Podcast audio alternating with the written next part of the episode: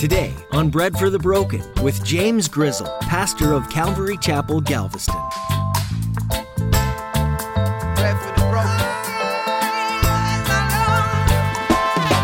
It says, As the men watched, Jesus' appearance was transformed, and his clothes became dazzling white.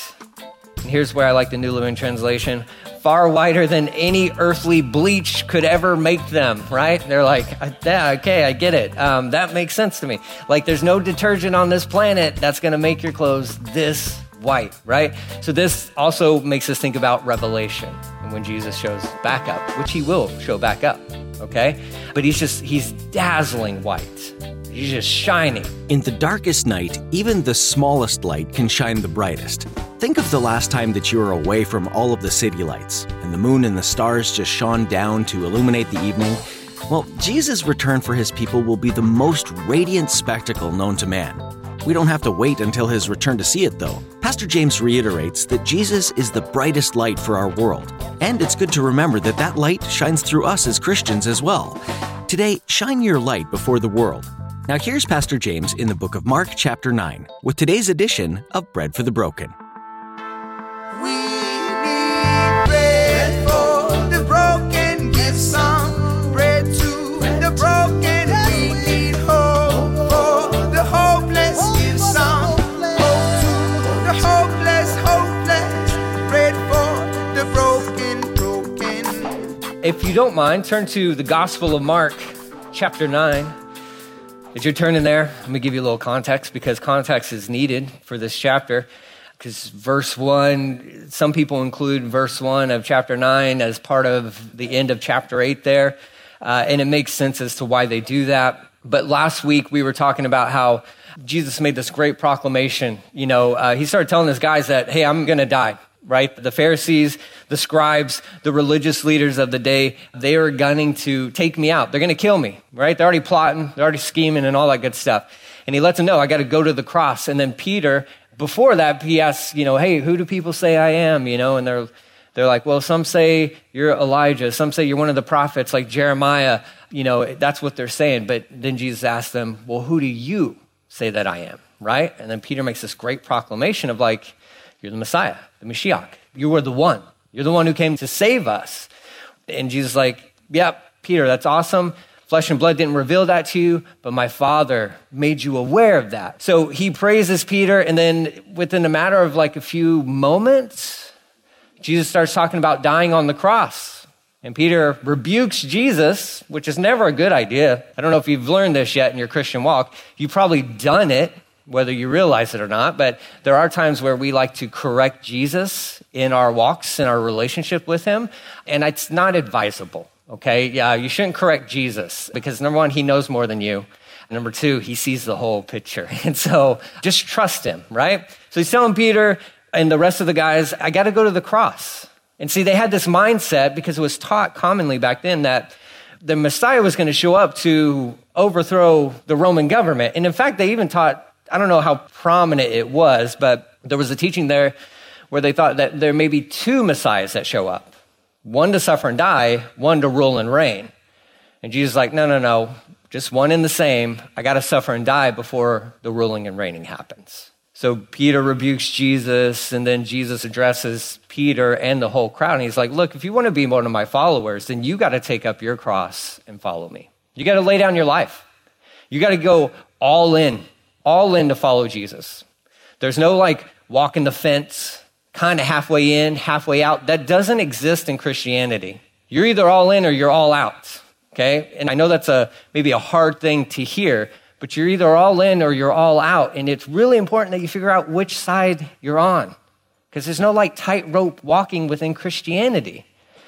Be all in. And that's what Jesus says. You got to lay down your life. And it's not like we lose within that. Yes, you lay down your life. It's a glad surrender. It's an absolute surrender. It's a sacrifice. But what you gain as a result of that is far greater than what you would have ever gained apart from Christ in this life. Okay? It's a wise investment, as they would say, right? So Jesus throws out this beautiful thing of like, if you want to be one of my followers, this is what it, you know, this is what's required. You've got to take up your cross. You've got to follow me. And we talked a little bit about of how that really is just bringing us to this place of, well, I can't do that. I'm not strong enough. I'm not strong enough to do that.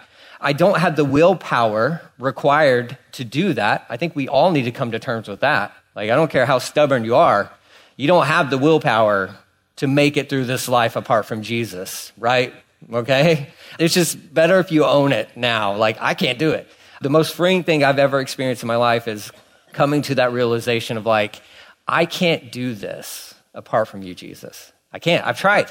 I really have tried. In 20 years of walking with Jesus, I have tried to be a Christian apart from Christ. It doesn't make sense. And it's absolutely frustrating because you can't perform. You can't. And so it's this surrender, it's this acknowledgement of like, I can't do this without you, Jesus. And he's like, exactly. That's where I want you. Fully dependent upon me. Okay, that's that whole like laying down your life, following him. You'll never regret surrendering to Jesus. Never will you regret surrendering to Jesus. Never. So, within the context of that story, then Jesus makes this other saying in verse 1 of chapter 9. I'm going to read from New Living Translation just because I like some of the nuance of it, the, some of the clarity it brings there. But he says, I tell you the truth within the same conversation. Some standing here right now will not die or will not see death before they see the kingdom of God arrive in great power. That's a great statement. That's a that's an amazing statement. So he just throws down this thing of like, look, if you want to follow me, you got to take up your cross and all this good stuff. And Peter's, oh, remember, he's still there and he's kind of probably standing off to the side and he's kind of like, oh, I feel, I feel like, I feel dumb, right? Like I just said, I just rebuked Jesus. And Jesus probably like, oh, don't worry. More is headed your way, Peter. But Jesus says, there's some of you guys standing here now you're going to see something amazing. And there's a lot of different ideas of what he's talking about here. I don't believe he's talking about the rapture. Okay? I don't believe he's talking about that at all. He's not talking about some of these guys will never die. Okay? Because we got some of that. If you read through the Gospel of John, some people come up with this idea that Jesus was talking to John, although he lived like quite a while. I mean, into his 90s, but he wasn't going to live forever right? In that sense, here on earth. What he's talking about, what he's referencing here is this transfiguration that's about to happen. Because if we keep everything within context, and that's the key to reading the Bible and studying the Bible, is keep it in context. Okay, don't go all wild and crazy with it. Just take it for what it is and just keep reading. You go from this scene into a mountaintop experience. You guys like mountains? Course we do. We live on an island. We love what we don't have, right? We're like, yes, mountains, if only I lived there. And let me tell you what happens. You live there and you're like, if only I lived on the beach, right? We're never content. We're never satisfied. I've lived in them. I've literally lived in the mountains of Colorado and it's beautiful. It's lovely. But I don't want to live in the mountains anymore. I've lived on the beach. The beach is amazing. It's my place. I lived in the plains of Amarillo. Nobody wants to live in the plains of Amarillo. Nobody's longing for those arid lands. No, beautiful people, but uh, there's just nothing to see for miles. This goes into a mountaintop scene, and what I believe is the mountain is it's not Mount Tabor, which some people would say it's Mount Hermon. I'm just going to say it's probably Mount Hermon. I showed you the picture of that. It's a snow capped mountain in the northern part of Israel. Beautiful, amazing area of Israel. Absolutely. It, it is the opposite of what you think of when somebody says Israel. Okay, you think dry, arid, rocks everywhere because there are literally rocks everywhere, desert kind of area. No, this is mountainous. This is rivers and just beautiful and, and pine trees and all types of stuff. It's Colorado in Israel, is kind of what it is, right? This is where we believe that the scene will shift to because they're already in that region. They're already in the northern part, so it wouldn't be too long for them to take a walk up to the mountaintop. Verse 2 is where this story picks up. Six days later, right? And we know, um, I think it's Luke's gospel where he says eight days later, because he's counting the day it happens and then the day of. And so if you're reading the, Luke's account of that, you're like, wait, was it six or eight days? Yes, yes. He didn't count the, well, Luke counted the day of and then the day that happened. Mark and Matthew, they didn't include those days. So there's no like, was this like a, you know, some error within Scripture? No, no. That if it, even if it, that's silly, if it was, it's just somebody didn't count the day before and the day of. It's totally fine. Mark's account, along with Peter, because remember Peter is kind of co-writing this with Mark, obviously inspired by the Holy Spirit. says six days later, Jesus took Peter, James, and John. Those are the three, and led them up a high mountain to be alone. Right. So you got the whole crew the 12 of them, and Jesus Specifically, gets Peter, James, and John, and he's going to bring them deeper or up the mountain with him. It kind of reminds us of Moses going up the mountain, right? Because he took some leaders with him up to the mountain, okay? There's a lot of like similarities here. In fact, Moses shows up in the story. But he takes these three guys who all work together in the world, right? They are all fishermen, and he's going to take them further in. In the Garden of Gethsemane, Jesus is going to take these same three guys deeper into the garden. When he goes to raise a little girl from the dead, Jesus takes these three guys, right? And so it's not that he doesn't care about the other guys, he's just placing this responsibility on the shoulders of these three, okay? The other ones that are left behind, the nine, don't worry about them. He had a job for them to do at the base of the mountain, so to speak, which they failed miserably at. We'll get there next week.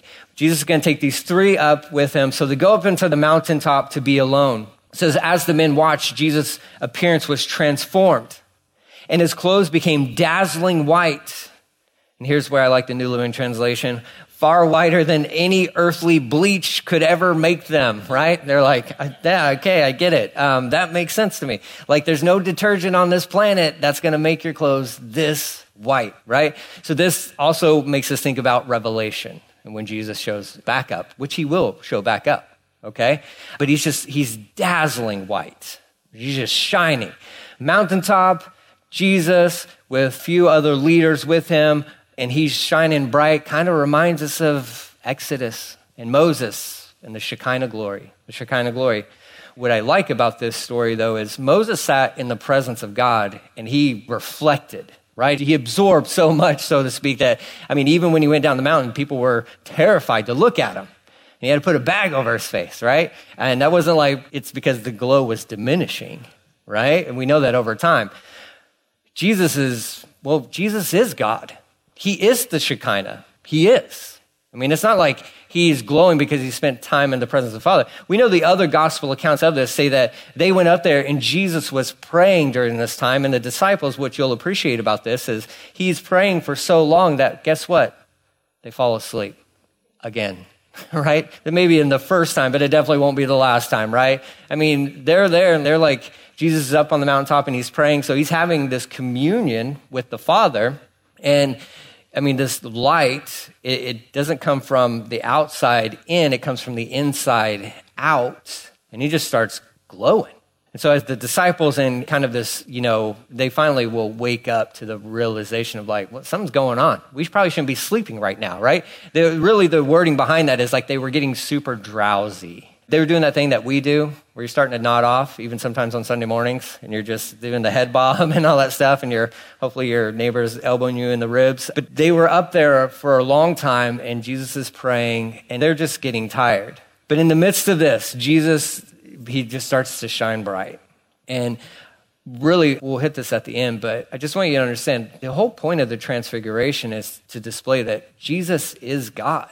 He's no mere man, He's God. He's God in flesh, God incarnate is what we would call that. He is God. He's the second person of the Trinity, the triune God that we ascribe to, that we hold fast to God the Father, God the Son, God the Holy Spirit. All three are real, all three are separate distinct, okay? And here he is, he's on the mountain and he's transfigured. Why is he transfigured? That should be the question we're asking, right? Like, well, why is this happening? If I was a disciple, I'd be like, what's going on? Jesus is about to, with his disciples, come down off the mountain. And then the journey from here is to Jerusalem. And what is at the end of the road, so to speak, is a cross and a tomb. And you get this transfiguration, number one, highlighting the fact that Jesus is, he is God. This proves his deity, okay? This should also serve as a comfort to those who are following closest to him. And this will be a secret that they kind of have to keep until he resurrects. But this should also be a comfort for them as well. He's talking a lot about suffering. He's talking a lot about going to a cross and laying down your life. And this is almost like a sneak peek, a preview, if you will, of why it's worth it to hold on, why it's worth it to continue on with Jesus. Because he gives them this like this sneak peek of like, hey guys, the suffering will be worth it. And not even just speaking to their suffering, because that's a part of taking up your cross. there is some suffering that goes along with that. But he's also speaking to the fact that he himself will suffer. And he's saying it's all going to be worth it because look at the end result. They will see this same transfigured Jesus, changed Jesus, kind of glorious Jesus. They'll meet him again after the cross and after the resurrection. So it's almost like that thing of like, sometimes we need a, an extra jolt to kind of finish. You know, if you ever exercise at all, or if you're crazy and you go running, I don't understand you. But they say you get that runner's, you know, second wind kind of a deal. I don't. I just get pain in the sides. Um, just hurts. And but it's like you get this extra shot that you need just to kind of just when you think you can't make it anymore, then you can press on. You can finish. I see this as like kind of that thing. And Jesus is, I mean, this is a, an amazing moment in time in history. And Peter, James, and John, I mean, what an awesome opportunity to witness this. And they're snoozing on Jesus. they're like, like, holy cow, wake up. What's wrong with you? You're missing out. And there's some nice little practical application there for the Church of America. We're sleeping, sleeping. I wonder what we're missing out on. I wonder what the Church of America is missing out on. Because you know Jesus doesn't stop moving. You know that Jesus is never inactive. You know he's constantly on the go. You know his eyes are searching to and fro, looking for people that he could just use who are available to him. He, I think he has plans. He does have plans. Jeremiah 29 11 tells us he knows the plans that he has for us. But I wonder if we're asleep. I wonder if we're snoozing on Jesus. I wonder how many plans I've missed out on personally because I'm just too drowsy. We got to wake up. And see, Mark doesn't really include the fact that they were sleeping, but we do have Matthew's account and we have Luke's account, and they both say, yeah, these guys, these guys dozed off. And how sad would it have been if they missed that entire moment? Praise God they woke up when they did, but I wonder what conversations they missed out on as Jesus is there talking to Elijah the prophet who never died. You can go back into First Kings and you read all about him. He's an amazing, amazing prophet, incredible prophet. Um, was was taken up. He was raptured, kind of like in a chariot of fire up to heaven. Like never died, never experienced death. Why? Well, because he's going to come back, and Jesus is going to talk about that in a second too. Then you got Moses, who did die. He did die. And these two dudes are talking to Jesus, and you're sleeping. I wonder what they missed out on as these guys are talking. We do know as far as some of the conversation and what that centered around. And Jesus probably let his guys know hey, while you guys were sawing logs, this is kind of what we talked about. But they missed out on a part of it. And how terrible would it have been if they just would have got so comfortable that they slept the whole time? There's a word of caution there for us as believers. Don't get so comfortable where you just fall asleep on Jesus and you miss out because he's always looking for willing vessels. And the reality of that is, if I'm not a vessel that has made itself available to be used, he will find another vessel to use. And that goes completely countercultural to the world we live in today, where everybody should get some sort of participation trophy. That's not how it works in the kingdom. And I'm sorry, but that's not how it goes. And I appreciate that. I like that because I realize that there are times where I probably have missed out on opportunities. But you know what that does for me? That wakes me up to say, man, Lord, I don't want to miss out on another one. I don't want a participation trophy. I don't want that. I hate that. When I played basketball at high school, I hated that they let everybody have time. They can't play. I don't know how they made it on the team. They shouldn't have the. I'm not the best. I get it. But I know I can score some buckets. They can't even dribble. Why are they here? Why are they? Why are you subbing us out to put them in? Well, that's the rule. And I get it. I mean, you want to give everybody a chance. I'm not trying to be mean, but I do know that there's this reality to following Jesus where it's like, you should just be ready. And if I'm not ready, he'll find somebody who is ready. And we should be totally fine with that.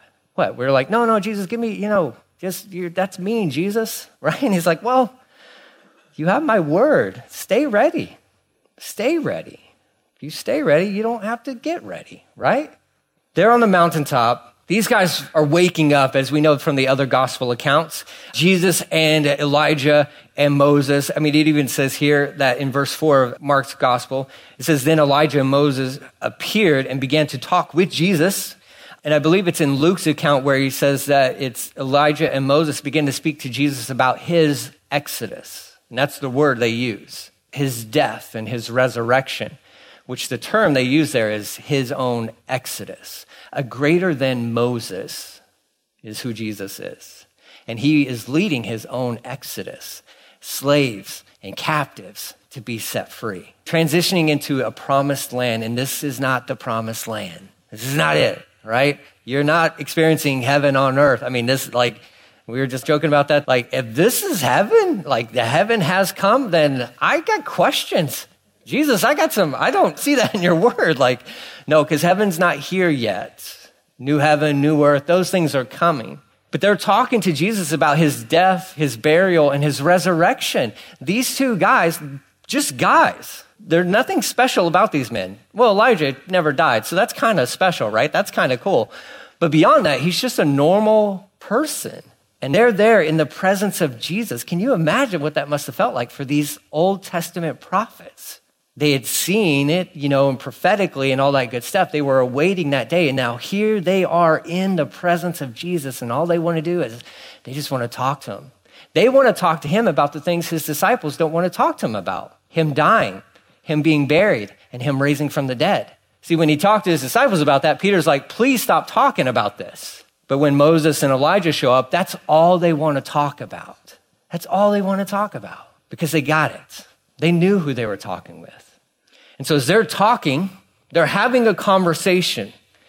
Here's our buddy Peter, right? Just, oh, he's the best. I'm so glad the Bible included Peter within the scriptures because he's one of the most relatable guys I've ever known, right? Like, he's just one of those things where it's like, were you thinking before you started talking? Like, is your processor, is it like our computer? Is it kind of like slow? Is it glitching sometimes where, you know, you're not thinking of the next step? Like that frontal lobe thing never developed for Peter, I guess. Or maybe it did over time, but here's Peter rubbing sleep out of his eyes, realizing, holy cow, Moses, Elijah, Jesus. Question I have, how do you know it's Moses and Elijah? We had their baseball cards. No, there's no, there's no pictures. There's no pictures. Well, it's like somebody drew a caricature, right? Like on the boardwalk or something of Moses. No, there's, how do you know? I like that because there's a hint that when you get to heaven, the presence of Jesus, and I'm going to say new heaven, new earth, all that good stuff, and this is the best thing ever, you won't have to remember anybody's name. And praise God for that because I'm the worst at that. Like there's no name tags, no nothing. It seems as though you will know everyone there. That's a beautiful thing. That's an amazing thing. And what's also cool about that is Peter and the other two disciples identify them as that's Moses, the Moses, the prophet Moses, who the deliverer, and that's Elijah, the prophet. Like they know them, they know of their earthly stories. So I wonder if heaven is like this, where you're up in heaven, and it's not like your brain gets wiped you know, and you're like, I don't know anybody. I don't know your story at all. I wonder if you're up there and you see Moses and you see Elijah and you're like, Moses, dude, tell me about Exodus. Elijah on Mount Carmel, tell me about that moment where you called down fire from heaven and all those priests of Baal, and you were giving them a hard time saying that their God must be in the bathroom. That's why he's not answering you. Like, Elijah, you're classic, man. I want to talk to you more about that. And these types of references kind of frame out some cool little pictures for us that maybe, just maybe, heaven will be like that. hopeless, hopeless, bread for the broken, broken. Thanks for joining us today here on Bread for the Broken with Pastor James Grizzle. We're walking through the Gospel of Mark, one of the accounts of Jesus' life while he was here on the earth. Mark offers unique perspectives on this time, emphasizing Jesus' servanthood to the people that he met. Jesus loved practically, often, and with everyone. What a kind and humble servant we get to serve. If you need to hear this message again or you'd like to catch up on previous teachings, visit our website at breadforthebroken.com. Once you're there, simply click on the Listen tab and feel free to explore the variety of verse by verse, chapter by chapter Bible teachings. Bread for the Broken is a ministry of Calvary Galveston. And if you're ever in the Galveston area, we would love to have you come visit us. We meet every Sunday at 10 a.m. for a time of worship and Bible study. Our Thursday night Bible study starts at 7 p.m., and you're welcome to come join us for both. Our atmosphere at Calvary Galveston is relaxed, so feel free to come just as you are. For more information, visit our website. Once again, that's breadforthebroken.com. You can get directions there as well. We're excited to meet you and spend some time worshiping with you. That's all the time that we have for today, but we're so glad that you listened in to hear from God's Word. We encourage you to read ahead in the book of Mark and to gear up for what's ahead in this New Testament book. There's so much to learn, so much to know about Jesus. So make plans to join us again, right here on Bread for the Broken. Let me paint the picture of you